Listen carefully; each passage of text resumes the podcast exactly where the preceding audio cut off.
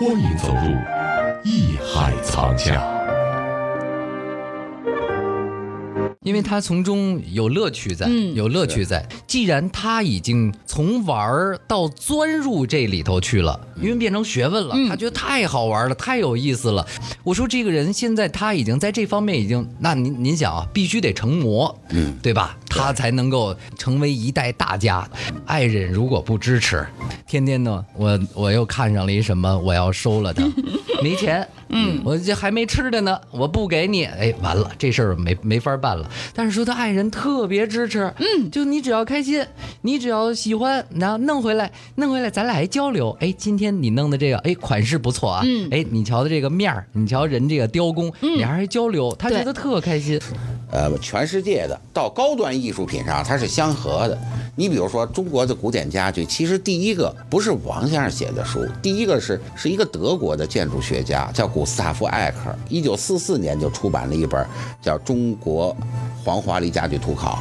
但是这个本书哈发行量也不大，影响也不太大。嗯，他就是从西方人的眼中看家具，没有做深入研究、啊。后来杨耀先生呀，就是也是清华的一个教授，建筑学的教授，也写过一本关于这个中国古典家具的书。但是真正使得中国家具在世界范围内造成影响的是王先生的一本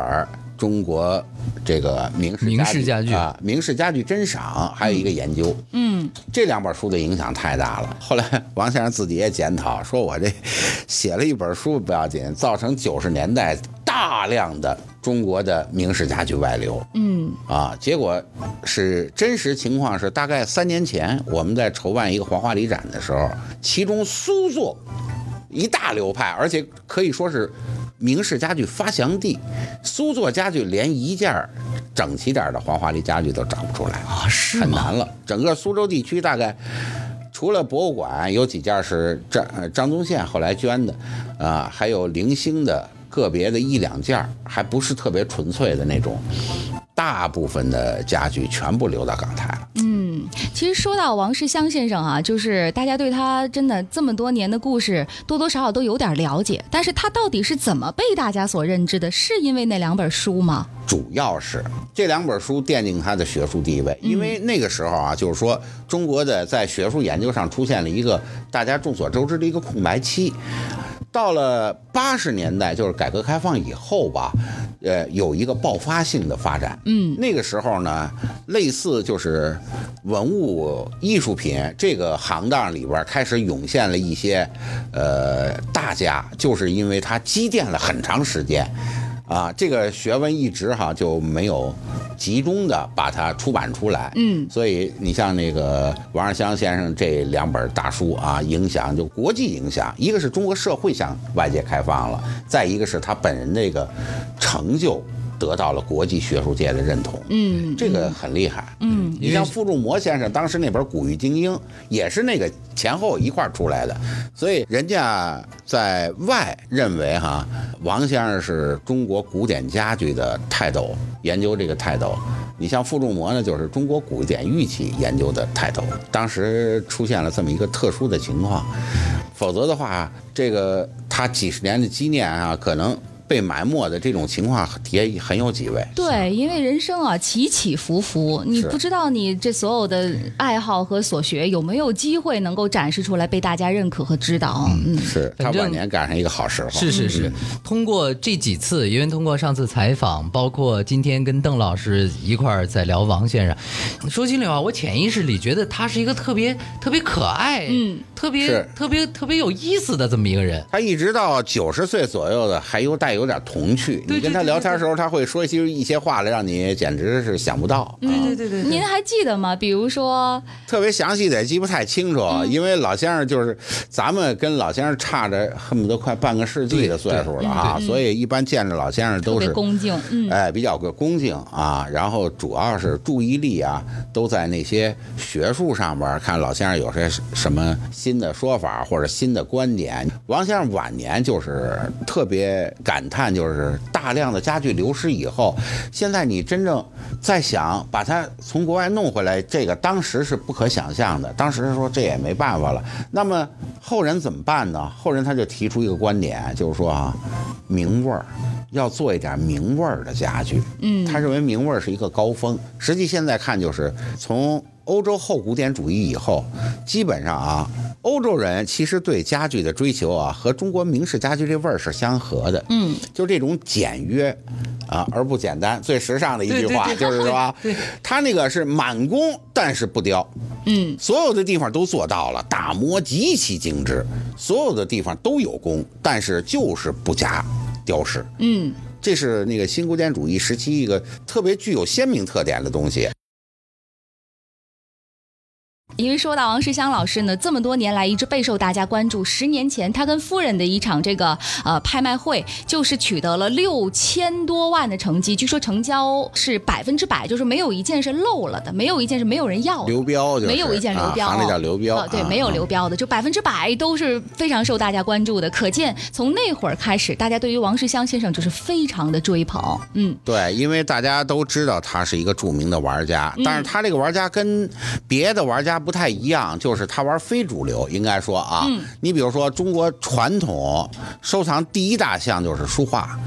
啊，书画的收藏，明确的来讲，从宋呃从唐太宗以来，书画收藏就是一个热点。然后呢，就是瓷器啊，你像这个这些主流的玉器啊，像这些东西，王先生几乎这些东西都不碰，而人家不碰的东西，他特别关注，而且下大心思研究。前面我们提到了一个家具，是吧？还提到了一个鸽子啊，这都是偏门，像刨器里的葫芦，嗯啊，说说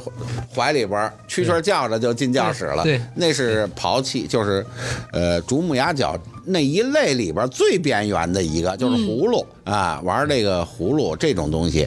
其中呃我印象最深的就是什么呀？就是王先生自己烤烤炉子。这个宣德炉啊，过去啊，呃，是一种啊，就是传承时间比较久远，而且经常在手中把玩，它包浆肥美的那种。嗯，还有一种呢，就是生，民国以来或者是晚清以来烧的还不错，当时花不了几几个钱买一个哈、但是太生了，没人玩过。跟家里其他东西不配套，嗯哎，摆在那儿心里总觉得不太舒服。然后王先生自己就烧一锅秋梨，啊，开始不不是治嗓子，不是治嗓子用，他烧一锅秋梨就是为了这个烤这炉，煮完了这秋梨这秋梨水，他煮煮铜炉，啊，人家这个煮完了以后再烤，他这想法也挺诡异的，他没跟你说，他一直到晚年都有铜趣就在这儿呢。人们一般不这么想，拿秋梨水煮完了以后，你再搁在火旁边慢慢烤，烤完了以后呢，就能烤出一种好像类似于秋梨黄的那种、那种炉子的那种感觉来。他这么尝试来尝试去呢，结果还真有这个味儿。还真就把这个炉子烤出这种爆浆感来，这个号称当时我听着挺诡异的这种啊，你比如说，呃，拿这个呃炉子边上不是烤烧饼，是不是是烤香炉？这事儿听着就挺诡异的。然后当时觉得就是一个乐儿，这么一说，没想到啊，前十年八年以来啊，这个南方的那个呃新做的那宣德炉都烤出爆浆来了。据说很多人就是跟王王学相先生学的。为什么非是梨呢？不啊，对啊，他因为，因为他过去就是说，宣德炉有这么几种颜色是非常漂亮的，公认非常漂亮的。一种呢，就是类似于秋梨的那种黄色，嗯，还有一种呢，就类似枣皮那样的红色，嗯，这王先生就真拿。这个枣和这个秋梨水啊，哎，煮煮这炉子，完了再烤，看能不能烤出这色儿来了。其中最得意的就是这秋梨的这个烤出来的，嗯啊，所以这王先生他在研究啊，或者说实践中，在收藏这过程中哈、总带点童趣。啊，就是他的特征。这才是跟别人玩儿真不太一样。对，操收一东西，好不容易收了东西，你你拿包梨水，然后拿来烤，嗯你想，就是那个呃蟋蟀普及。就是他出的这个书嘛，嗯刚才哦对呀、我我我跟邓老师说的，我说我小时候也玩蛐蛐儿，我爸当时就说了，就我那个时候玩的也挺凶的，对我专门拿铜丝自己盘的蛐蛐照，盘完这蛐蛐儿，就因为出去逮蛐蛐吧，拿手抓不行，你得全须全眼儿。哦。拿这个铜丝包的这个吧，它啊。里头大呀嘣一扣，然后呢，比如拿探子一捅它，它上来了，一弄好了，须子呀什么的根儿都是最好的，也不掉腿儿，这样出去才漂亮。我小时候就玩这样，我也没说出本书啊，专门说带照片儿，然后边上还注解这个蛐蛐儿叫什么名儿，它好吃什么，它哪儿厉害，大牙怎么样。你说我就没到这程度，玩的层次不高。是啊是啊。本内容由喜马拉雅独家呈现。